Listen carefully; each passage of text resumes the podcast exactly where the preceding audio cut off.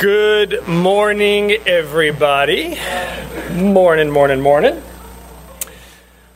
We are uh, six classes in to our Old Testament survey, and uh, just by way of briefest reminder, the intention of this series is to walk through these books of the Old Testament and ultimately to, to better equip us to more profitably read these books. And um, I am not going to lie, 1st and 2nd Samuel, which is our topic this morning.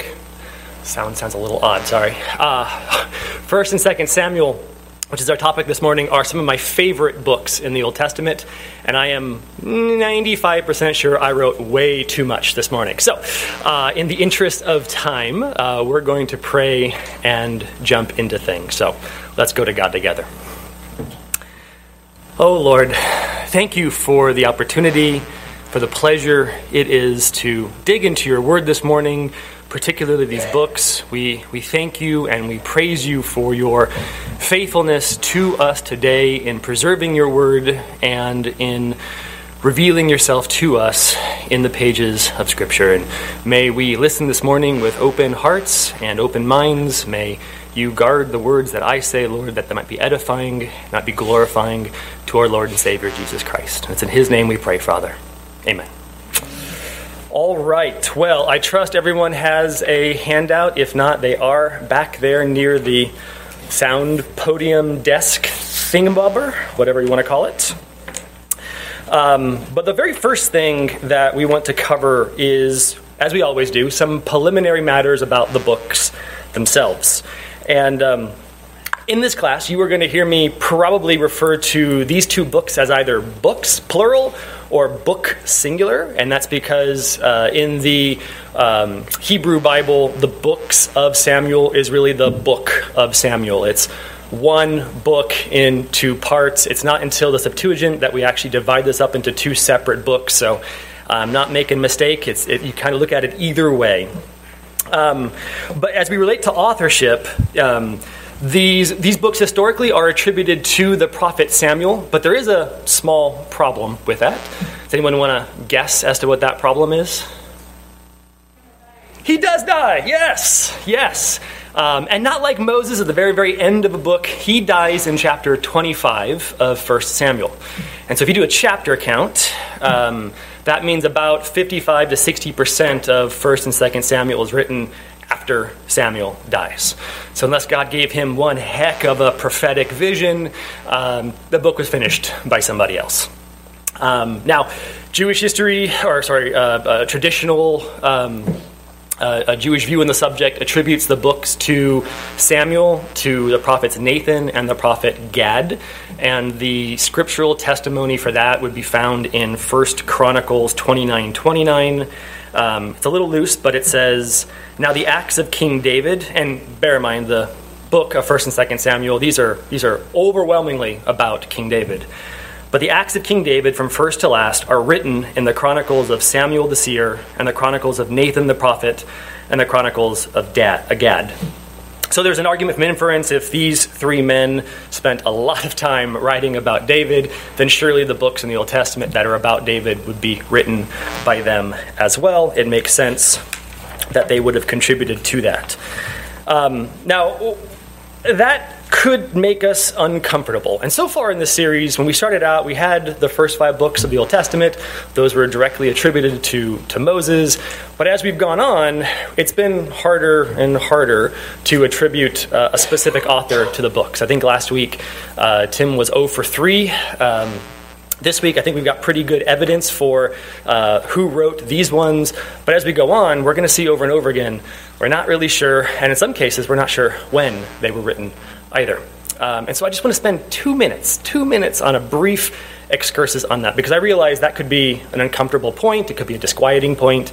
Um, so I think it's important as we continue on the series that we just reemphasize that ultimately the God gives us comfort in the New Testament about the reliability of everything we're reading in the Old Testament, even if we're not entirely sure who wrote it or when. And to that point, if you look at your handout, uh, this is a 2b excursus. Um, I listed a bunch of verse references there. The first two are kind of the tried and true ones that we typically go to.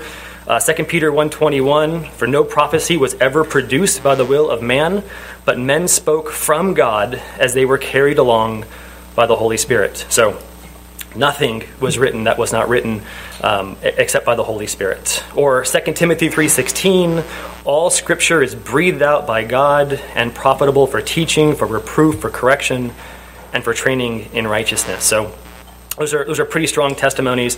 But one that is worth looking at just very briefly, if you're inclined, is in Luke 11. It's Luke 11, verses 49 to 51.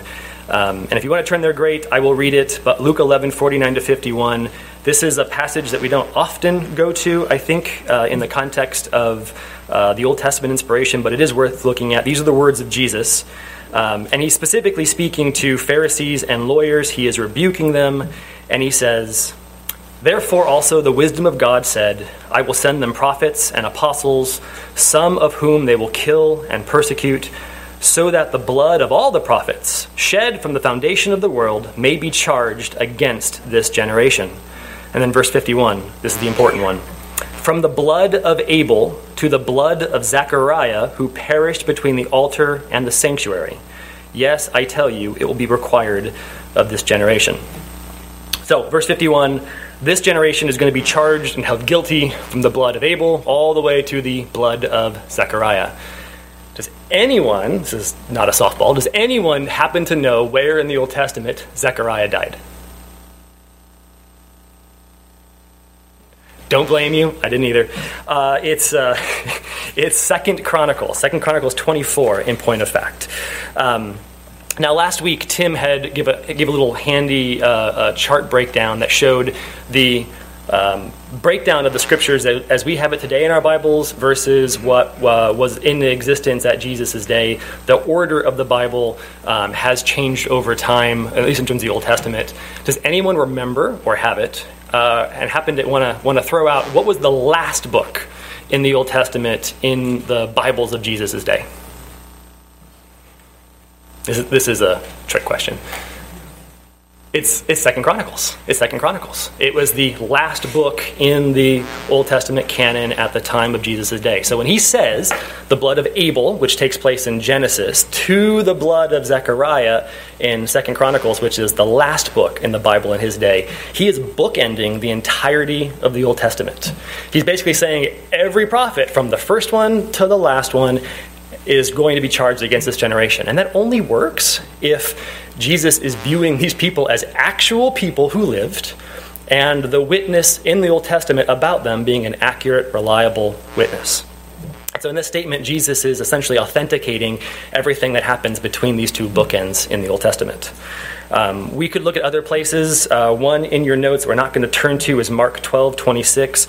That is a passage, though, where Jesus is so convinced of the perfection of the Old Testament that he argues with the Sadducees on the basis of grammar. He makes a point based on a tense of a verb. So, what we see is this replete New Testament witness that the Old Testament is reliable, it is accurate, it is perfect, um, and we shouldn't lose any sleep whether 2 Samuel chapter 16 was written by Samuel or Nathan or Gad. At the end of the day, it's all the Word of God, and we can rely on it. Questions, comments, or concerns? Smokey.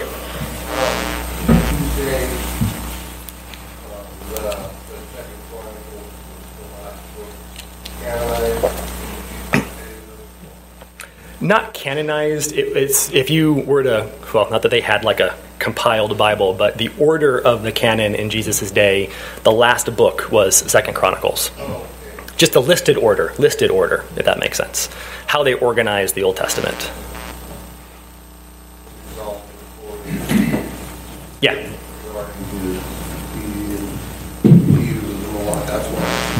yeah, not necessarily the last book written, but simply the last book in the order, just like if you opened up our Old Testament, we have a last book as well.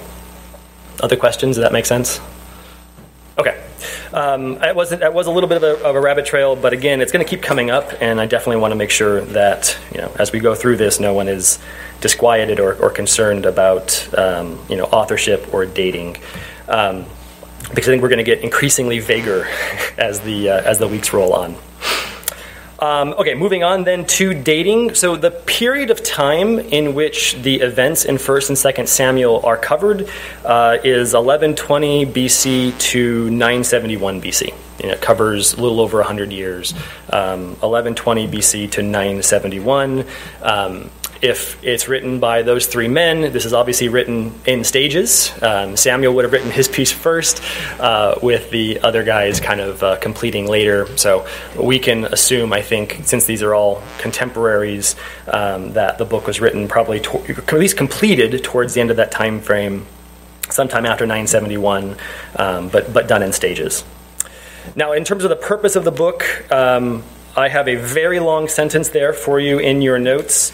Um, but essentially, the purpose of this book is to recount the history of Israel from Samuel to David as Israel transitions from rule by judge to a monarchy, with the culmination of the story being the establishment of David as king, a type of Israel's perfect king who is himself promised to Israel through God's covenant with David. That is the intent of these two books, and um, hopefully, as we go through this, and we're going to spend the bulk of our time walking through this book together, um, hopefully that, that, becomes clear. Um, now, this is normally where I would outline the books, and uh, I found usefulness in sort of doing a very simple outline. Um, it helps folks to sort of remember uh, because fast forward two years from now, if I had 17 points, you probably wouldn't remember what the 17 points are. Um, so if you wanted something just really simple, really pithy, easy to remember, you can think of 1st and 2nd Samuel around the names of three men Samuel, Saul, and David. Samuel, Saul, David. In a sense, these books are organized around the leadership of these three men. The first 10 chapters of 1 Samuel is all about Samuel. Um, the uh, chapters 11 through uh, 15 of uh, 1 Samuel are all about the reign of Saul. And then after that, basically 16 through the end of 1 Samuel and all of 2 Samuel is focused on David. So the, the leadership, the, the, the lives of these three men is really sort of the easy way of remembering what happens in these two books.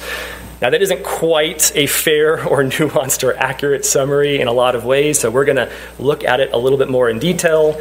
If you were to open up your handout and look at section 3, B through G is essentially the breakdown. So I put uh, chapter, book, and chapter references on each one of those, um, but this is this is the the slightly more nuanced summary of the book.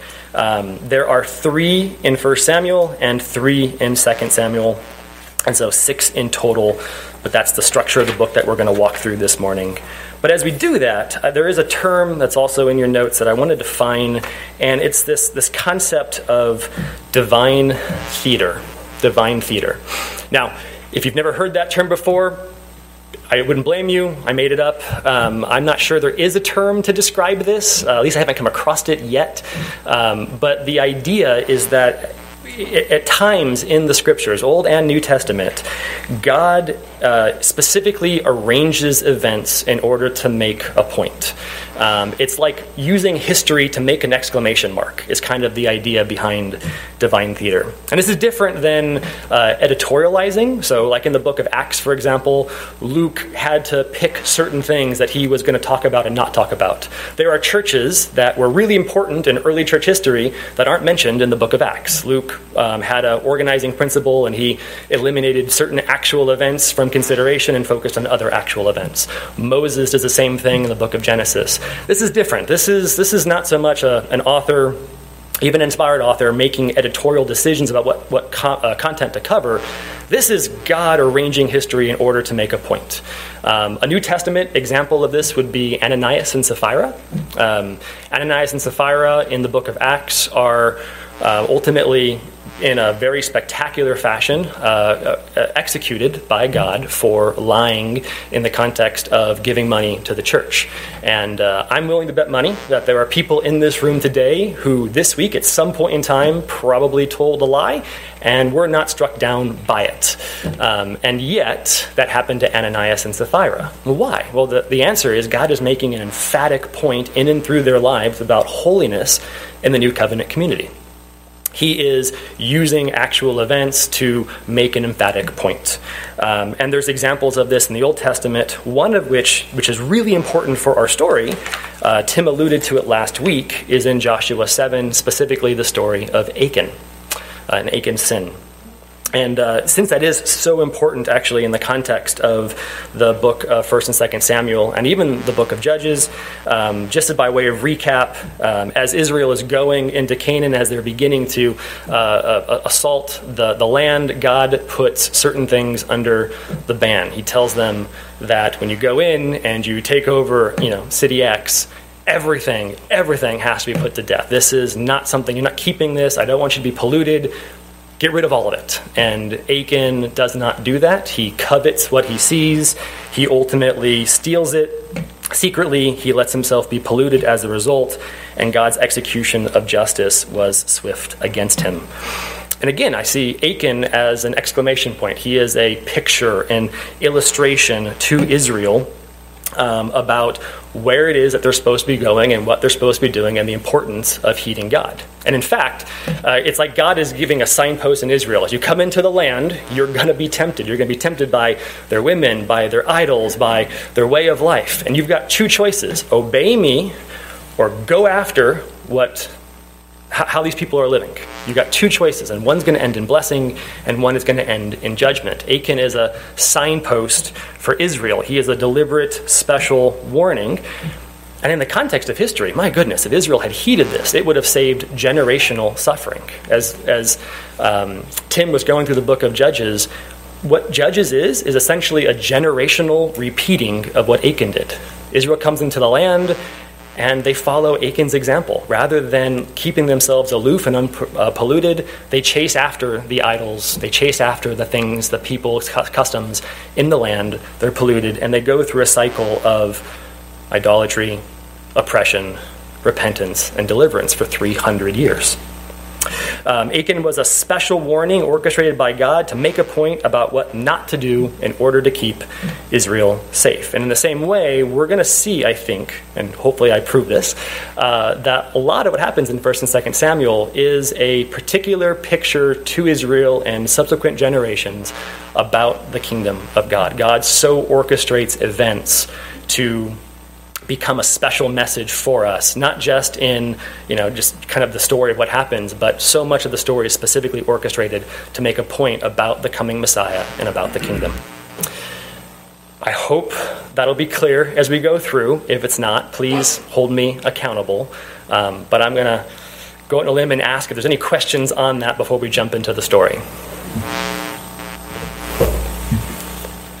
Mercifully, no. Okay, thank you. Um, let's jump in. And uh, again, hopefully, this whole concept of divine theater will be clear as we go through.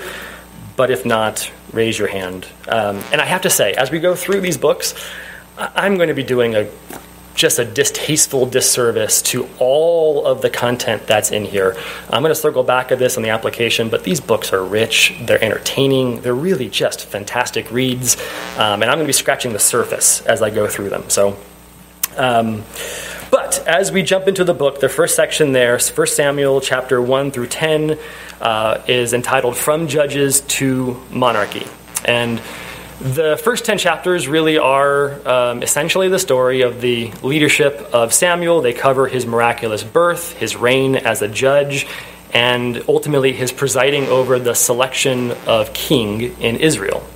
Um, there's a little bit of a rabbit trail ish. Um, that happens when um, Israel goes to war with the Philistines and they lose the Ark of the Covenant. Um, and then the ark spends a chapter or two tormenting the Philistines. It's the story of you know uh, tumors and and those sorts of things. It's a really interesting story. It feels kind of like a tangent as you read through the book, but it's not. It's ultimately there, I think, to remind us that what Israel was doing um, when they lost the ark. Again, this is a continuation of the story of Judges. They had fell into superstitious idolatry, and God was punishing them. The ark was not lost because uh, Dagon, the god of the Philistines, was stronger. The ark was lost because God was punishing Israel. It's a reminder in the story at the very beginning that God is in control, God is sovereign, and everything that we're seeing here is orchestrated by Him. Um, but again, it's also the story of Samuel, and so it's uh, you know his his reign as a judge, his deliverance of Israel from the Philistines um, after that ark story, and then we we kind of fast forward to chapter eight, and when we get there, we see Israel making what is ultimately a very sinful, idolatrous ask for a king. Um, now, a monarchy is not a bad thing. Uh, we are ruled over by the King Jesus, um, so monarchy is not bad. Um, and there's indications all the way back into Genesis that monarchy was always where Israel was going to head. Um, but Israel's ask for a king was ultimately based on fear.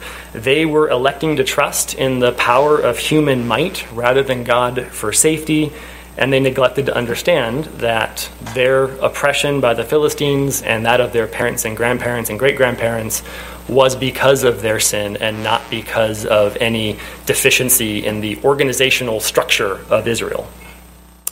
Um, in that story, God warns them they're making a bad choice, yet they demand a king regardless. And then God says, okay. And he selects a man named Saul to be king of Israel. And that is one really emphatic point that is worth making. God selects Saul, and he himself is making a point in the selection of Saul. Um, and just emphasize that point to beat that horse, it's not like Saul steps up and he, you know, fights a battle and says, "I'm now king." It's not as if you know he steps up and the people by acclamation say, "Oh, that guy should be our king." No, they, they ask for a king, and God, for two chapters, hammers home the point that He is the one who selected Saul. And so, in the selection of Saul, we see some things that are absolutely important and not coincidental to the story. Uh, for example, Israel is making this sinful ask out of fear. Well, it turns out Samuel's a bit of a coward himself. Fear is a repeated theme with Samuel. They ask for a king, um, I'm sorry, in Saul. They ask for a king in fear and unbelief, and so they get a fearful man who does not trust God. Um, another kind of not coincidental fun fact about Saul is he is from the tribe of Benjamin. And when Tim last week went through the book of Judges, one of the things he highlighted is towards the end of that book, there is an Israelite tribe who is acting in very Sodom like fashion. Does anyone, hint, hint, want to guess as to what tribe that was? It was Benjamin, yes! Gold, gold points. Um, yeah, Saul's from the tribe of Benjamin. Um, and what, what, God seems to be doing here is, is, is sort of making a, an explicit point of continuation from all the bad things Israel was doing in the book of Judges um, in and through Saul. Saul is a continuation, almost a, a personification of the issues of sin in Israel. He is a continuation of the same problems that have been plaguing Israel for centuries. Um, and none of this is a coincidence. God is doing something special here. By the time we get to Saul's reign, um, God, in response to an unbelieving ask of the people, is setting up a king that A, Israel deserves, B, a king after their own heart, and those words will be important, and C, a king that represents how they have been living. Saul is a living picture of Israel's idolatry and fearful unbelief.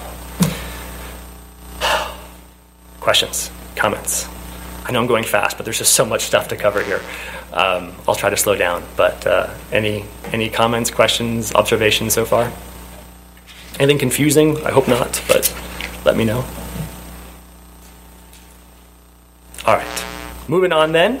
Um, so the next section is called the sins of Saul. It's uh, 1 Samuel chapter 11 through verse 15. That should be 3c in your outline.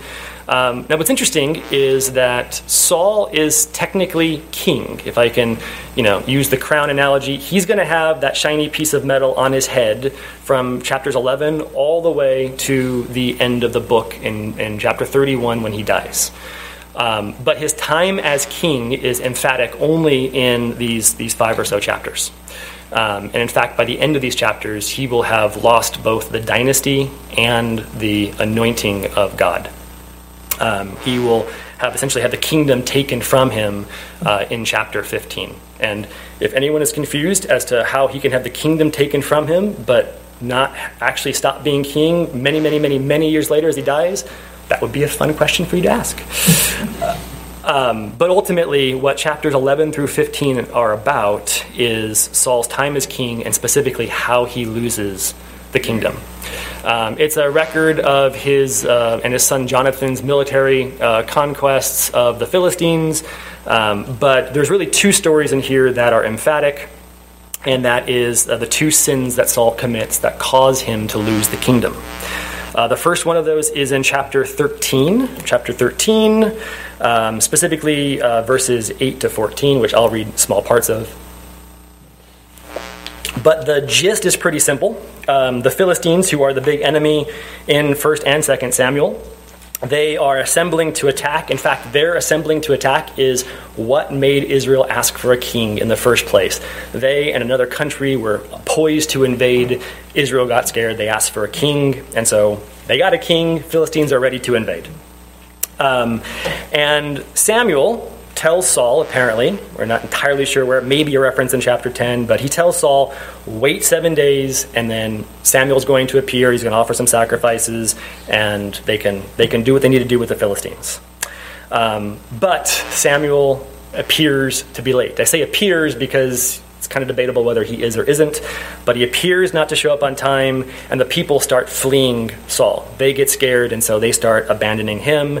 And Saul, fearful king as he is, decides, I got to do something, and so he gathers the people and he offers a burnt sacrifice himself. And the second he's done with that, just as he finishes the offering, Samuel shows up and demands to know what exactly it is that Saul has done. And in verses 11 to 12, Saul explains his rationale. He says, When I saw that the people were scattering from me, and they did not co- and that you did not come within the days appointed, and that the Philistines had mustered at Michmash, I said, Now the Philistines will come down against me at Gilgal, and I have not sought the favor of the Lord. So I forced myself and offered the burnt offering what a guy, right? I mean, he's just just a, a, banner of faithfulness there. Um, and of course, Samuel uh, lauds him and says, You did a great job. No, in verse 13, he says, You have done foolishly. You have not kept the command of the Lord your God, which he commanded you. And so, this is the first instance, the first main thing that Saul does in a sinful way to cause him to lose the kingdom. Um, ultimately, at a minimum, he's acting in sinful fear. He disobeyed an explicit command, and Saul should not have been authorized to offer any burnt offerings to God. Um, that was not his purview as king, that was a priestly function. And so, probably a, a trifecta of sin. Um, but notice the, the emphasis people are scattering, Samuel's afraid he's got to act, and so he does something. He acts in sin out of fear. Um, as a result of this instance, God doesn't take the kingdom away from him personally, but he does remove the dynasty from uh, Saul. In other words, you may still be King Saul, but your kids are not going to follow after you. You'll be the last king in your name, is kind of the, the punishment. Uh, fast forward just two chapters, and we get to chapter 15 and the second issue. Um, and this is another sort of uh, interesting callback to Achan and to the book of Judges, because out of the blue, literally, God decides it's time to punish the nation of Amalek. Um, and he issues a command that is very, very similar to the command that he gave Israel when they went into the land. In uh, 1 Samuel 15 3, God tells Israel to go and strike Amalek and devote to destruction all that they have. Do not spare them, but kill both man and woman, child and infant, ox and sheep and camel and donkey. He is very, very explicit in this command. It is hard to misunderstand what God says here. He doesn't say, go destroy all the good stuff. He doesn't say, go destroy the, the city those could be potentially uh, subject to misunderstanding. No, he lists out in exhaustive detail everything that is supposed to be destroyed. When the time comes, however, while Saul does go out and beat uh, the, the nation of Amalek, he decides that he is going to spare the Amalek king. Not only that, but 1 Samuel 15:9 also tells us that Saul decided to spare, quote, the best of the sheep and the oxen and the fattened calf and the lamb and all that was good and would not utterly destroy them. All that was despised and worthless, though, they devoted to destruction. So, Saul very clearly disobeys this command, and again, we see that he was motivated by fear. When Samuel shows up and asks him, What did you do? Again, uh, uh, Saul tells Samuel that he only disobeyed because the people wanted the good things, and he was scared of what they might do to him if he stopped them from taking them. Um, and so, at this point in time, this is obviously a wrong thing, and so God tells uh, uh, Saul through Samuel that he himself is having the kingdom ripped away from him. And this is where, um, uh, well, it's actually, actually in chapter 13 it happens, but ultimately God is going to be given the kingdom to a man, quote, after God's own heart, which will ultimately be David. But as I mentioned, what God's command here in terms of the, the kingdom of Amalek is it's, it's essentially the same command that he gave the nation of Israel as they were coming into the land. This is Achan's sin all over again. God specifically commanded the destruction of Amalek, and Saul and the people decided to pollute themselves with contraband instead. And you know, going back to this this concept of divine theater, this this all does have the air of being specifically orchestrated. I mean, out of literally nowhere, God decides to uh, punish the nation of Amalek he decides to punish them in a way that is analogous to uh, what was happening in the land. And by the way, when I say out of, out of the blue, I don't mean it was an arbitrary decision. I mean, God could have done this at any point in time.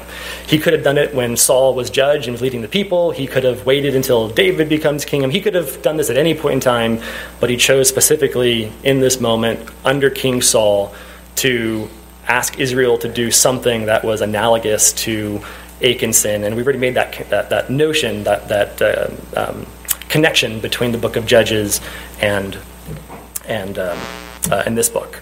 And so ultimately, God commands Saul to follow in the footsteps of Joshua, but instead, the people, with Saul being heavily complicit, instead again follow the example of Achan and the example of their fathers and grandfathers in Judges. Um, Saul being the king of Israel, he was, he's the king that Israel deserved, the king that was a continuation of the same bad hearted things that they had been doing since they came into the land. And so it's not surprising that we see Saul repeating ultimately the sin of Achan. And what this example teaches us, and I think what God is ultimately trying to you know, be, uh, make as a, as, a, as a clear signpost, as a picture, an illustration for everyone, is that this is a sin that was committed by the people with a king who was too weak and unbelieving to stop them. Under Saul, Israel is still committing the same sorts of mistakes that they had committed generationally. The change in government has not delivered them, it has not made them better, um, it has not led to new outcomes. And what we're meant to see here under the reign of Saul ultimately is that what Israel needs is not simply a king. They don't need to be ruled over uh, under a different structure or with a, with a mighty man. What they really need is a man after God's own heart, a righteous ruler. What they need to curb the worst intentions of the people, to call them back to God, to hold them accountable, to tell them no, devote those things to destruction, follow, turn aside from your, your sinful lust and follow God. What they need is a righteous king which is no surprise then that in the very next chapter, chapter 16, we're introduced to David, and the rest of 1 Samuel and all of 2 Samuel focuses on him. Does that make sense? Questions, comments? Do you guys see the, the sort of the narrative flow and, and kind of what God is doing in and through the reign of Saul as it relates to David? Yes, okay. I, was, I, would have accepted head nods, but a, but a verbal yes is even better. Okay. Um, so, uh, beating a dead horse a little bit, Saul exists, I think, to point us to the need for the right type of king. And again, uh, starting in 1 Samuel 16, we see that type of king in David. Um, now, in these chapters, 16 to 31, big section, I titled it The Rise and Persecution of David um, because there, th- there's not really an easy way of breaking this down. Um, we see David go from shepherd to anointed king to war hero to refugee in the span of these 15, 16, 17, I can't do math chapters. We also, by contrast, see Saul descend uh, into greater sin and even a form of madness, I think. Um, but again, I titled it Rise and Persecution of David because those are sort of the patterns that we see. Um, there are things in this chapter set that are helpful and important uh, insofar as David is going to become king. Again, he starts off as the shepherd, the youngest child of his family, uh, an overlooked kid. In fact, as um, Samuel comes to, to go and ultimately anoint someone in uh, his father Jesse's household as king, they don't even invite him to the party. He's out there, you know, uh, doing a shepherd thing out in the field. So he's sort of this overlooked little kid in the family. So he goes from that to king, and so there's some experiences in here that are vital to that. Um, in, in chapter 16, after being anointed by Samuel, he is placed into the service of Saul. So he gets acquainted with, with court life. Um, in chapter 17, that's the chapter where David ultimately kills Goliath, that puts him on everyone's political and social radar.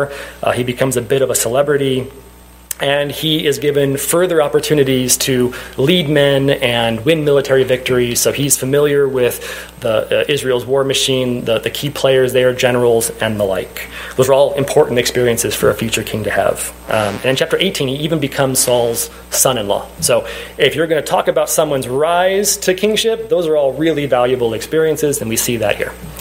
Um, but the majority of these chapters are sort of the persecution of David. David's experiences, his high point experiences, take a backseat to his low point experiences. Um, starting in chapter 18, after initiating the Bible's greatest bromance with Saul's son Jonathan, uh, David becomes the target of Saul's fear and mistrust and the first of many, many attempts at murder.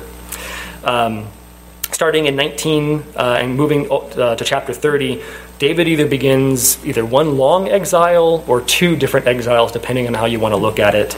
But basically, Saul ramps up his attempts to kill David, and David has to flee over and over and over and over again. It's not until chapter 24, where David spares Saul's life while he is going to the bathroom, um, that uh, Saul relents from pursuing David. Two chapters later, Saul's at it again. He decides he's going to pursue David one more time. Um, and uh, so, starting in chapter 26, there's this either second uh, exile uh, uh, fleeing period, or maybe it's a continuation of the first. It's not super clear. But either way, David's on the run again. And it's not until that David once again spares Saul's life that Saul relents. But at this point in time, David has wised up. He realizes you know, fool me once, that's fine, but you're not going to fool me twice. Saul's going to come at it again. And so David leaves Israel and goes into the kingdom of the Philistines. So it isn't until chapter 31 that we actually see Saul's death and David have any opportunity really to return uh, to Israel. So 18 to 31 are really painful experiences for David. Um, and so, you know, you, you, you, see the sense of David's rise, but also the sense of David's persecution. And so as we read these chapters, I'd suggest that we see them as a testimony of God's faithfulness of his promises to David to take him from shepherd and king, a faithfulness that is reflected both in the positive experiences he gives David, but also in his protection of David um, and um, uh, through the persecution of Paul. So, God being faithful to David both in his rise and his persecution, but that's the focus of these particular chapters. Now, there is a sub theme, a third theme in these chapters that is worth pointing out. It's minor, but it's absolutely there, and that is David's fallibility. Now, this is going to become really important soon. Um, I say soon because I need to get there fast, but um, it's going to be important soon. Uh, but David's fallibility is, is pretty clearly on display in these chapters as well. Uh, David shows himself to have an Abraham like tendency to lie to foreign kings. He shows himself as having a Jacob like tendency to scheme and plot and come up with complicated scenarios. And he is inches away from committing murder to avenge himself over an insult. He is, he is saved um, at the last minute by the guy's wife who he's about to murder, um, and, and she stops him. But ultimately, I mean, he's like, he's got his sword out, he's ready to crash a party and go kill some people. Um, so, definitely a little focus on David's fallibility. And as I mentioned, this is going to become important later, but we're supposed to see, in addition to God's faithfulness, we're supposed to see David as ultimately a faithful man. Um, he is being set up as sort of the anti Saul in a sense, but we're also seeing the seeds of the fact that David is, is he is not the king that Israel needs. He is a type of that king, he is a shadow, a pattern of that king.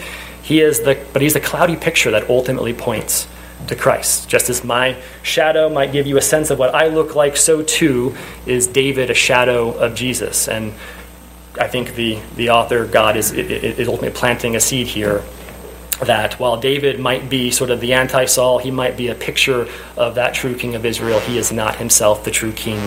We need to look forward to a better and more certain ruler. But with that, we close the book. First Samuel's over, Saul's dead, um, Samuel's dead, David is in exile, and and ultimately, it's, it's kind of a sad ending. I mean, at the end of the day, Israel has made a sinful ask for a king. Um, they, they got a king after their own hearts. Um, they've proven the need for a king after God's own heart, who God has selected but has been living in exile for years because Israel has so far been ruled by the king that they deserve.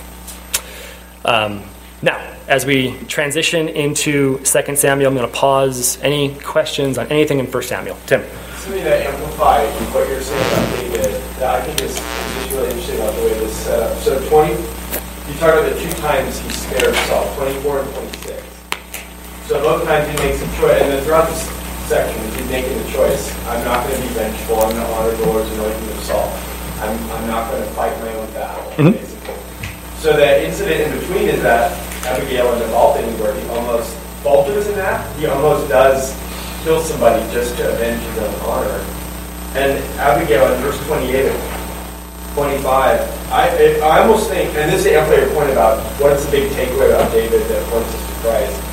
Maybe the, the, the key verse of 1 Samuel is where she says, Please forgive the trespass of your servant, for the Lord will certainly make my Lord a sure house, because my Lord is fighting the battles of Yahweh, and evil shall not be found in you so long as you live. Subtext is remember not to fight your own battles. Yeah. Fight Yahweh's battles. And he he he listened. So it might, it seems like that's sort of the focal point of the, at least the Saul those Saul controversies is point to this middle, like this is the key thing, David, that you're, you're you've shown faithfulness here. Don't falter. Yeah. No, it's a great point. It's a great point. Any other comments, questions, issues? By the way, going back to just something I said, um, the idea that Saul is still the king, even though the kingdom has been taken away from him, is itself, I think, a pointer that the kingdom of God does not doesn't matter whose crown is on whose head. It's not a matter of being ultimately something here and and physical, and now it's this pointer to us that what really matters is who God selects, who His anointed is, regardless of what that might look like in practice on the earth now, and that becomes really important. You know, in the New Testament with Jesus, as well as you know his rule over the universe right now, even though the church is a small number of people in the world and a persecuted body, nonetheless, God is on his throne, and that's what really ultimately matters. So um, I think Saul's having the kingdom ripped from him and David being anointed as king, and yet Saul remaining as king is itself a picture of what we're experiencing even now under the rule of Jesus in this world. Um, so again, divine theater, right? All right, so let's move on then to uh, Second Samuel, or part two of Samuel. Um, and uh, again, three divisions for this book. This would be uh, 3E, uh, specifically the Davidic kingdom. That's how, what I'm titling uh, chapters 1 through 10. Um, and at the end of the day, this is all. This is the high point. This is this is this is the part of the story where David is going to be ruling Israel, and everything is just coming up roses. This is this is the time that you want to live if you were going to pick a time frame in Israel in these two books. It doesn't quite start that way. Um, Saul is di- dead, um, but David doesn't automatically become king of Israel and Judah automatically. Um, in chapter 2, he is crowned king of Judah, but uh, one of Saul's sons is crowned king of Israel. So we, we see this, this split amongst the people of God uh, between Israel and Judah, which is going to, which is itself a foreshadowing what happens after Solomon. The kingdom is going to split up. And that's actually kind of thematic in these books. You start seeing this separation between Judah and the rest of Israel, especially in 2 Samuel. Um, there's a long civil war. That's almost a quote, chapter 3, verse 1. Long civil war. It ultimately ends in chapter 5, where Saul's son, Ishbosheth, is murdered by his own men. And finally, David is made the king of both Judah and Israel at the ripe old age of 30. Um, and between his time ruling Judah and then his time ruling Judah and Israel, his total reign is about 40 years. Um, and then chapters 5 to 10, this is, this is where it doesn't get any better. This is just David winning victory after victory after victory. Uh, he defeats the Philistines a lot. He captures, his, uh, the, he captures their idols in a reversal what happens in 1 Samuel with the loss of the ark. Uh, he gets the ark back ultimately. Um, even the people who curse David are themselves cursed. I mean, the guy just can't stop winning. Um, 2 Samuel 5.10 is a really good summary of this. And that text reads David became greater and greater, for the Lord, the God of hosts, was with him. You know, remember one thing, remember that verse. David is just on an upswing. Um, chapter 7 is sort of the pinnacle, though. It's the climax of these chapters. This is the time where the Lord makes a covenant with David. I'm going to come back to that in a little bit. Um, it's a really, really important thing. But ultimately, David is just, I think, overwhelmed with all the victories that he's been given, the blessing, the prosperity, and he says, "I need to make a house for God." You know, God's living in a tent essentially. I need to do something for Him. And Nathan the prophet tells him, hmm, "God's going to make a house for you. Sit tight." And so, but we'll, we'll cover that in more detail in a little bit. Um, but ultimately, after that happens, again, more and more victories. David even has an opportunity to exalt the one surviving son of Jonathan, um, which, which makes him happy. And so at this point in the story, at the end of chapter 10, um, God has not only restored Israel under a righteous king, but he's also expanded Israel's prosperity to a point they haven't seen uh, in their history to date. Um, and so, if you want to kind of go back to that concept of divine theater, what Israel is experiencing here is a taste of what godly leadership looks like. That's what we're meant to see. This is a taste of what godly leadership looks like. Which is why the next section is so unbelievably tragic. Um, after the high, high, high points of those five chapters, you get 2 Samuel 11 to 18, which is the low point of David's rule. Uh, I titled it David's Failures, and things take a major turn for the worse for the guy. Again, David is not Israel's true king. He is a shadow of Jesus, and so this period of blessing was never going to last. It was a picture, but it wasn't permanent. And as a sinful, fallible man, David falls, and he falls hard. This is where we see his adultery with Bathsheba, his attempt to trick the woman's husband into believing the child was his, and when that doesn't work, his arranging of Uriah's death. Uh, not only does David sin directly in this way, um, but his polygamy comes back to bite him as well. One of his sons violates his half sister and then further shames her, which leads to one of his other sons murdering that brother and then going into exile. And that itself then leads to a civil war within the kingdom when the brother who did the murdering, Absalom, essentially challenges David, and Israel is plunged into war, father versus son. The war does end with Absalom's death, um, but my goodness, I mean, we read it, it's just this tragic, tragic tale. It all points back to, I think, directly David's inability to be a one woman man. So, direct sin and indirect sin and consequences, all David's failures in these chapters. Finally, the book concludes in 19 to 24 with David being restored as king, and then we see the end of his life. Um, he is restored as king. He is clearly repentant, but things aren't the same as they were before. This is sort of like um, I don't know, like imagine buying a shiny new car. That's that and enjoying it. That's chapters five to ten. Fast forward 15 years later, it, it, it kind of looks like the old car. You've kept it in good shape, you polished it, but it doesn't run the same. You don't have the same thrill. It doesn't go as fast. You know, check engine lights on. That's kind of what these these last chapters are, unfortunately, in the book. David's older. He's weary. He's actually told, "Dude, stop going out in battle. You're going to get yourself killed." Um, there's more rebellion, although that, that is stopped fairly quickly. Um, Israel is victorious and more fighting with the Philistines. But at the same point in time, they have uh, years of famine, three years of famine, and the book ends with a pretty nasty uh, pestilence caused by David's sin um, in, in numbering the people. So as we end 2 Samuel, you know, we see that Israel has gotten a taste of what it means to be ruled over in righteousness, but there is this necessary expectation that there's got to be something better around the corner. The true king is not yet here. And that's where the story ends. Questions? Comments so far? Josh. Yeah, I just thought it was really interesting how you were really uh, emphasizing how David, um, he's not like really that great of a king, right? Like Saul is just like complete garbage. He's not wise or godly.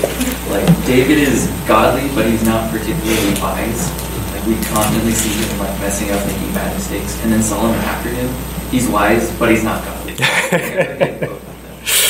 yes, absolutely. And like the three laws for the kings, like don't multiply wives, gold, um, or uh, like horses. And like even before David's king, you already see him multiplying wives. Yep. So you're like, wait, what? Like, like hold on, bro. Like, hold wrong path. It's just interesting. Like David, like, in my mind, I always picture him as like he's like the greatest king. Like, Yeah. He's the best. But even he's was constantly making mistakes, mm-hmm. and like, he really wasn't that great of a king. I thought that was interesting. I. Yeah, it's it's totally there in the text. Absolutely. Yeah, thank you for highlighting that. I appreciate it. Absolutely. Patty. Talk a little bit about how David David is labeled a man after God's own heart against all of this that we've just talked about. Yeah, yeah. I mean, um, that's that's certainly uh, probably a, a, a gracious statement uh, on God's part, um, but it is His words in chapter thirteen. That's how He describes David to Saul. He says, "I'm taking the kingdom away from your dynasty. I'll give it to a man after my own heart." Um, and I think both in the context of the story and then reflected later in uh, you know David's own uh, psalms. I, I think you you definitely see a man who does love God, a man who endeavors to trust Him, who has trusted Him for a long time, um, a man who is is bold, a man who is. Um, you know, desires to be faithful. His heart is tender and repentant when he's called out on it. Um, you know, when Nathan comes and accuses him of his sin with Bathsheba, he doesn't fight. He, he, he breaks his heart immediately. And so you see all of the elements of a redeemed sinner, um, but you still see the sinner. Um, and I think, in fairness to David, that sinful element is potentially highlighted to avoid the the impression that he is this perfect, amazing king, and you know we just need another David. Um, we were always, always, no matter how good, no matter how faithful, no matter how zealous for God, what we need is the God Man Jesus. Does that answer your question, Josh? Quick idea on that. Yeah. I think maybe a, somewhat of a New Testament parallel is like Peter. like he denies, like he does all of these bad things, but he's really quick to be like, oh, okay, yeah, that was bad. Like let me repent and move on. Yeah. I feel like we kind of see that with Yeah. Like he does dumb stuff, but then it's like when someone confronts him, he's like, oh, you're right. Like when we follow God, and he still bears consequences, but Yeah. kind of. Yeah. Yeah. Absolutely. Absolutely. Eric. You know, I was thinking about Saul, and I think from a secular, um, almost American leadership perspective, he's a pretty good leader, right? I mean, like, he doesn't mess around, like, hey, sacrifice isn't happening, let's make it happen, right? He capitulates to the people, ah, let's not wipe out all the Amalekites. Look, you know, you guys want some of these goodies here, let's, like, I mean, actually, from our perspective, I mean, obviously he's a terrible leader, right? But, uh, but, but and, and then, but we look at David's fallibility, and I think all this stuff for me just kind of frames my expectations about what I should expect in leadership, and I shouldn't expect much. I should be looking to God ultimately, you know. So anyway, I, I just, I mean, all this stuff points to a desire to see a true, you know, Christ ultimately. You know, the, the fallibility of these men. And this is the best. I mean, David's the best of the best, right? That's as good as it's gonna get. Yeah, yeah, I vote for him. Yeah, absolutely. Um, no, it's a good point. It's a good point, and we're, we're going to come back to that, um, God willing, in just a second on one of the themes in the book. So let's let's transition there. Uh, a couple of themes that are worth uh, going through, and I apologize for doing this quickly.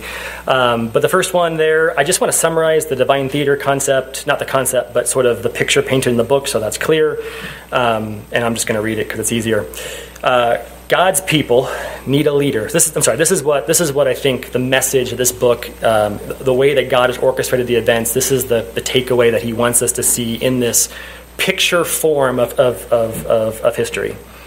God's people need a leader who can turn them from their sins to God, who can lead them in the way of righteousness. The selection and failure of Saul as king highlights the need not just for a central leader or authority, not just an impressive man to be in charge, but a man who loves God and trusts him above all else. And David's selection and installation as king shows us a glimpse of what it means to be led by such a righteous man but reminds us that no human being, however sincere and faithful, can ever truly succeed as the best of men will fail. What Israel needs and what God has promised is a true king, a descendant of David, himself God, to sit on David's throne forever. In these two books, God is advancing ultimately the narrative of redemption and in these books, he is also introducing us to a really important element of that, that plan of redemption, namely the kingdom of God. But in introducing that element, he is pointing us to the fact that it is not ultimately a kingdom here and today ruled over by men, it will be a kingdom ultimately ruled over by him which is a, is a good segue into the second theme that we see in this book over and over and over again. Um, what is clear when you read the books, again, king, king, king, king, king everywhere in here, right? The, uh, in Samuel's birth story in chapter 2, his mom sort of does like a, a, song of praise. She mentions the king right there. Uh, Tim mentioned the repeated refrain in the book of Judges people did what was right in their own eyes, for there was no king in Israel. We've talked about a king in the context of, of, of Israeli history uh, from Judges uh, to this book. It's on chapter two of the books, and then obviously we get to chapter eight, and there's a, there's a demand for a king, and the rest of it's all about the kingdom.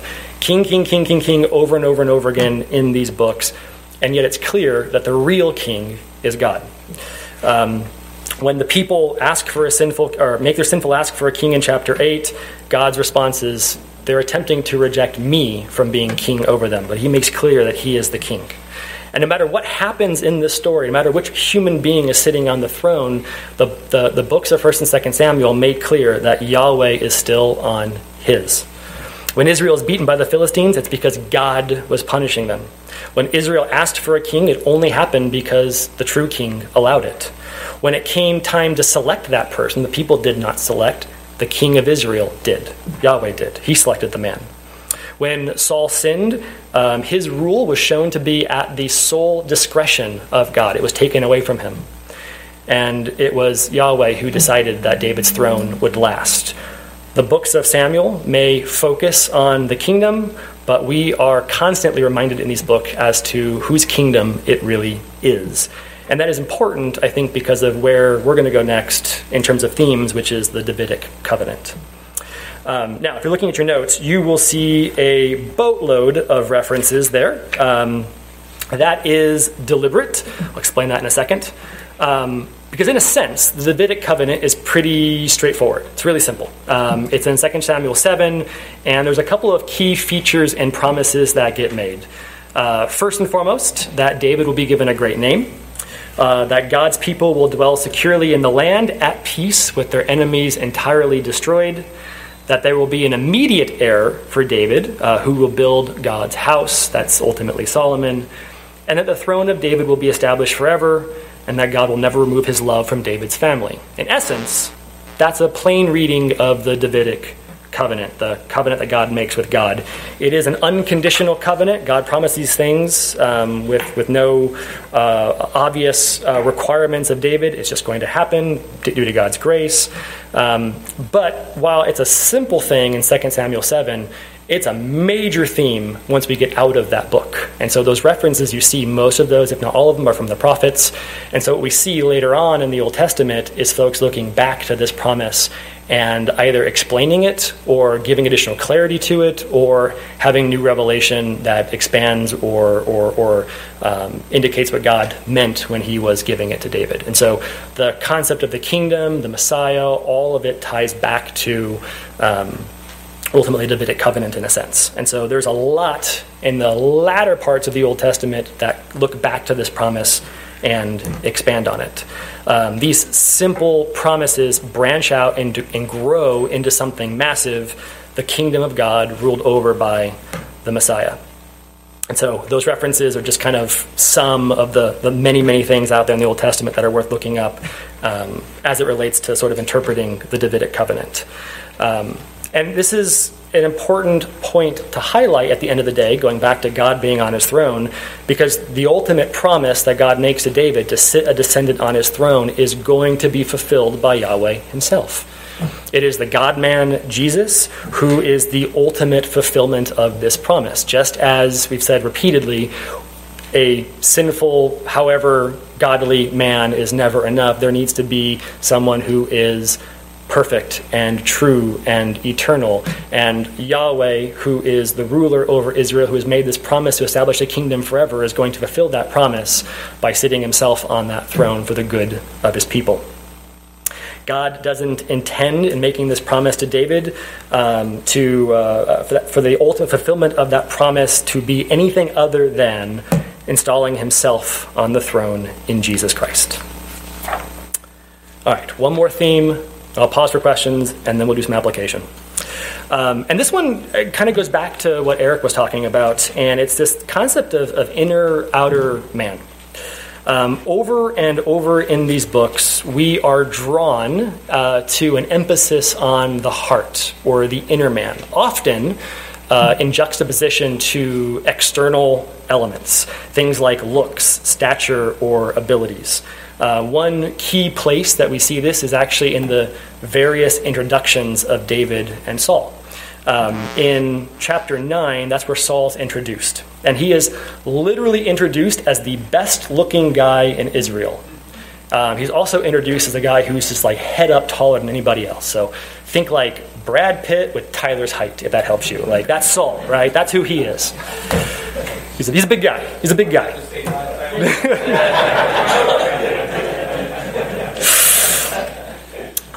Sarah and I spent time yesterday talking about how people were going to react to that, and I predicted that, Matt. I predicted Katie was going to say that, not you, but fair enough. Fair enough. We can just say Tyler, sure. But anyway, so you get this, you get, you know, Saul is a, is a good looking, impressive guy. If you were going to kind of walk around and go, I want him to be king, that's who you'd pick. You'd pick that guy. He's really tall. Um, whereas David is this, he's, you know, he's a handsome guy, but he's this small, red-headed, you know, shepherd. Um, but he's introduced, not in terms of his physical characteristics, he's introduced again in chapter 13 as a man after God's own heart. So you see this, this distinction between David and Saul. Um, you see a, another very clear uh, internal external uh, paradigm in play with David and Goliath. Goliath is a terrifying person. If you were reliant on human strength and might and external characteristics, Goliath is the guy you want on your side. Even Saul is terrified of him. David is not, but not because David is impressive, but because he is reliant on God. David's heart and his faith ultimately triumph over the external characteristics, the impressive external characteristics of Goliath. His character is what matters in the end, not how big the biceps are. And they were big. Um, there are other areas where the heart's emphasized too in the book, um, you know, uh, uh, over and over again. You know, so Samuel calls Israel to repentance in chapter 7. He tells them to direct their hearts to the Lord.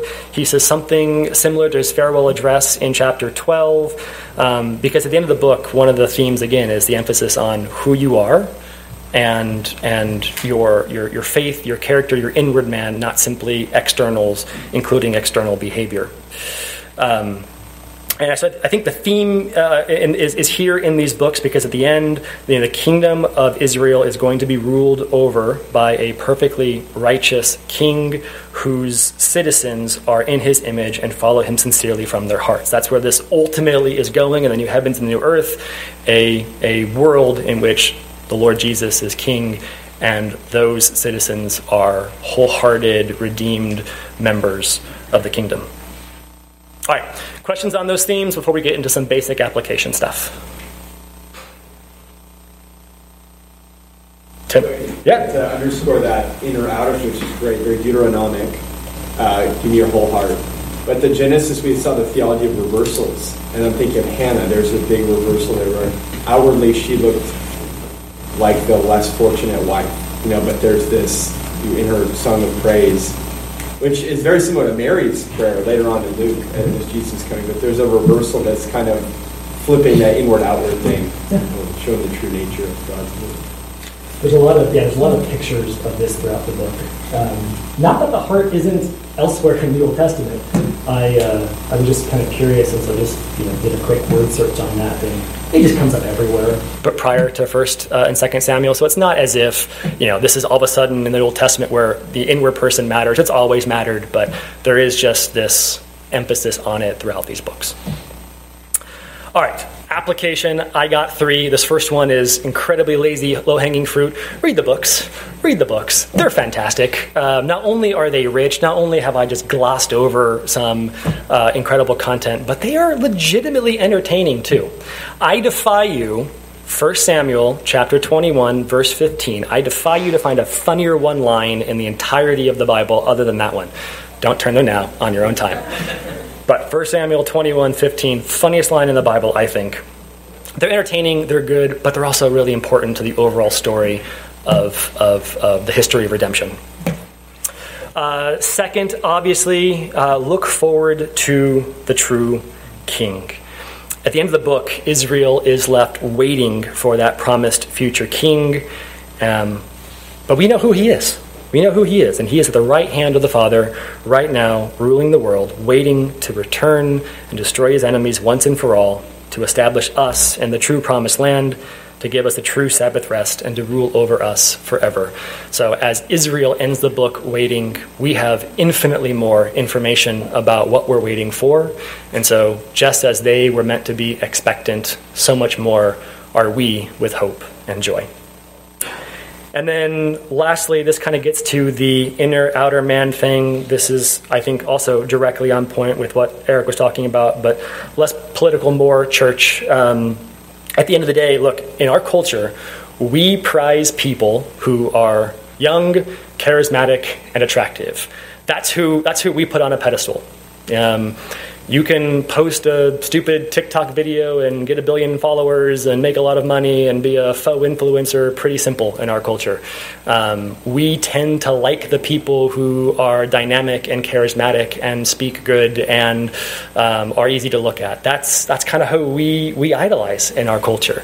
There is an emphasis on on youth and beauty and the whole nine yards for for both genders, um, and in the church, it's easy or dangerously easy for us to follow that sort of worldly pattern. But there's a reason why the qualifications for elders are character based and not primarily ability based.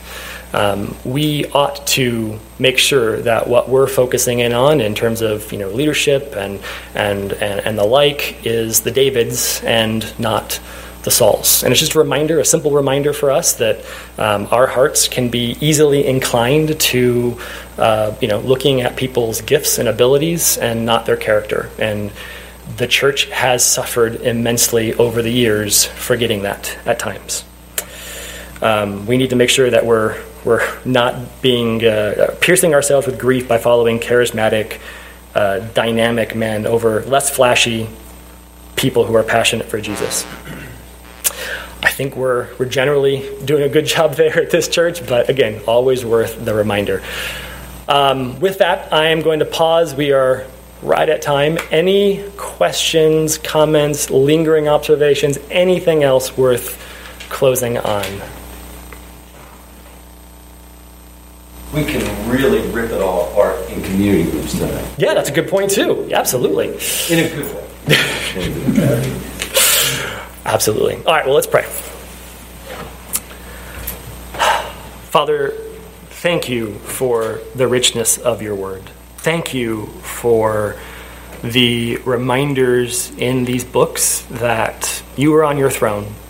You have promised that you will ultimately, ha- having seated Jesus on it, will bring about the, the culmination and the manifestation of the kingdom in physical form here one day. May we be looking forward to that. May we be enriched as we read both these books and the rest of the Old Testament, Lord, with that expectation in mind, knowing that it is a focal point for you so much that you've orchestrated these events as a picture to point us to the reality of Jesus and the true kingdom. And we, we thank you for this time. I pray, Lord, it has fruit and that um, we would walk away with just a, a, a better, more fruitful understanding in general of you and your word. In his name, Father, we pray.